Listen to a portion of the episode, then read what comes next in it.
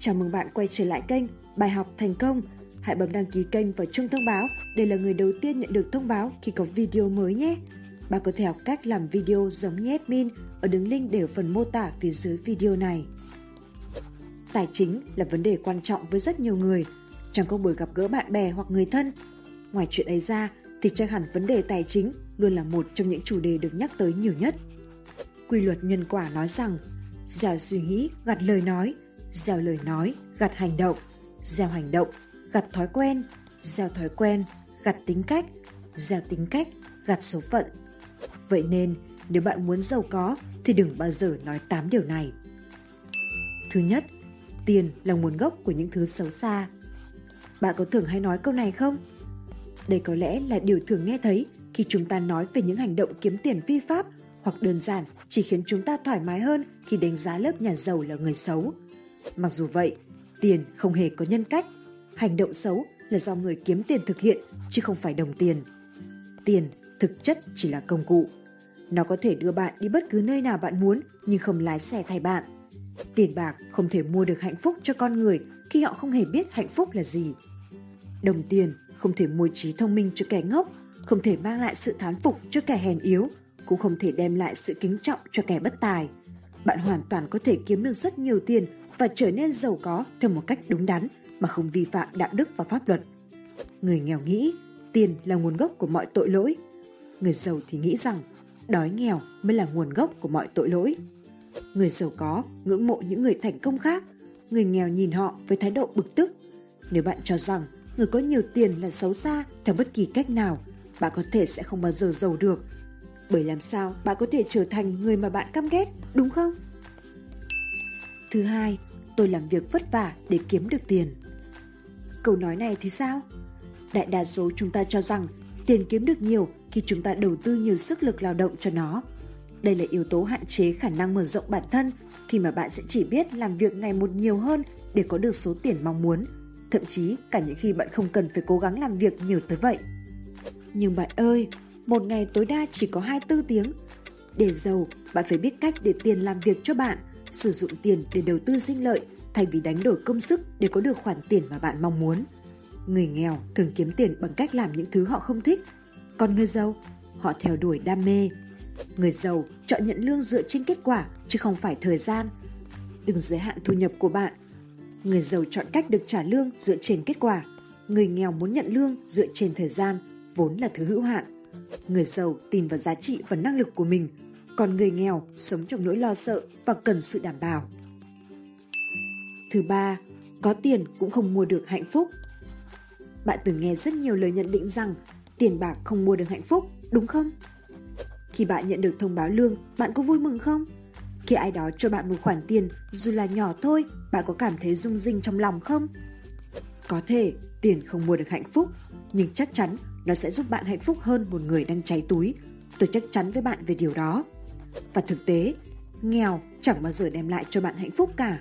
Bạn không thể hạnh phúc được khi luôn gặp khó khăn về vấn đề tài chính.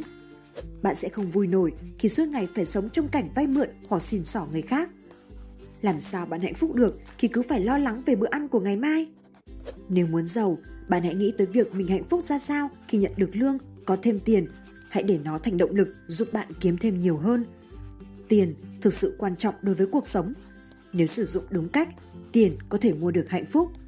Người nghèo nghĩ cái này hoặc cái kia, tiền hoặc hạnh phúc, tiền hay sức khỏe. Người giàu nghĩ cả hai. Bạn hoàn toàn có thể trở nên giàu có, thành công, hạnh phúc, tự do, khỏe mạnh, tốt bụng, hào phóng, yêu thương, biết cân bằng cuộc sống và làm công việc yêu thích của mình. Bạn hãy lựa chọn suy nghĩ một cách thông thái. Bạn có thể chọn suy nghĩ theo cách hỗ trợ hạnh phúc và thành công của bạn thay vì theo cách ngược lại. Thứ tư, tiền không từ trên trời rơi xuống. Câu nói này khiến người nói có suy nghĩ cô lập nguồn tiền mà họ có thể kiếm được. Thay vì suy nghĩ mở rộng với nhiều nguồn thu khác nhau, họ gói gọn mình trong một nguồn thu duy nhất. Và tất nhiên, nếu bạn muốn giàu, nguồn thu nhập của bạn không thể tới từ một cá nhân hay một nguồn thu nhập duy nhất. Trong cuốn sách năm năm nghiên cứu về người giàu, tác giả Thomas Cole nhận thấy nhiều người trong số các triệu phú tự thân luôn có nhiều hơn một nguồn thu nhập. sáu mươi lăm phần trăm triệu phú có ba nguồn thu nhập, bốn mươi lăm phần trăm có bốn nguồn thu nhập và hai mươi chín phần trăm có nhiều hơn năm nguồn thu nhập. Các nguồn thu nhập bổ sung này bao gồm tiền cho thuê bất động sản, đầu tư chứng khoán và cổ phần sở hữu các doanh nghiệp khác. Ba nguồn thu nhập là con số lý tưởng để bạn có thể trở thành triệu phú. Tuy nhiên, theo tôi, bạn càng tạo ra nhiều nguồn thu nhập bao nhiêu thì tài chính của bạn càng vững chắc bấy nhiêu. Bạn cần tập trung vào tài sản của bạn. Thước đo chính xác nhất của sự giàu có chính là tài sản, chứ không chỉ thu nhập từ công việc. Để gây dựng tài sản, bạn phải nâng cao thu nhập, khoản thu từ tiền tiết kiệm và lợi nhuận từ các khoản đầu tư của bạn. Đồng thời, bạn phải giảm chi phí dành cho sinh hoạt bằng cách đơn giản hóa cuộc sống của bạn. Điều thứ năm, nó quá đắt hoặc tôi không thể chi trả cho nó được.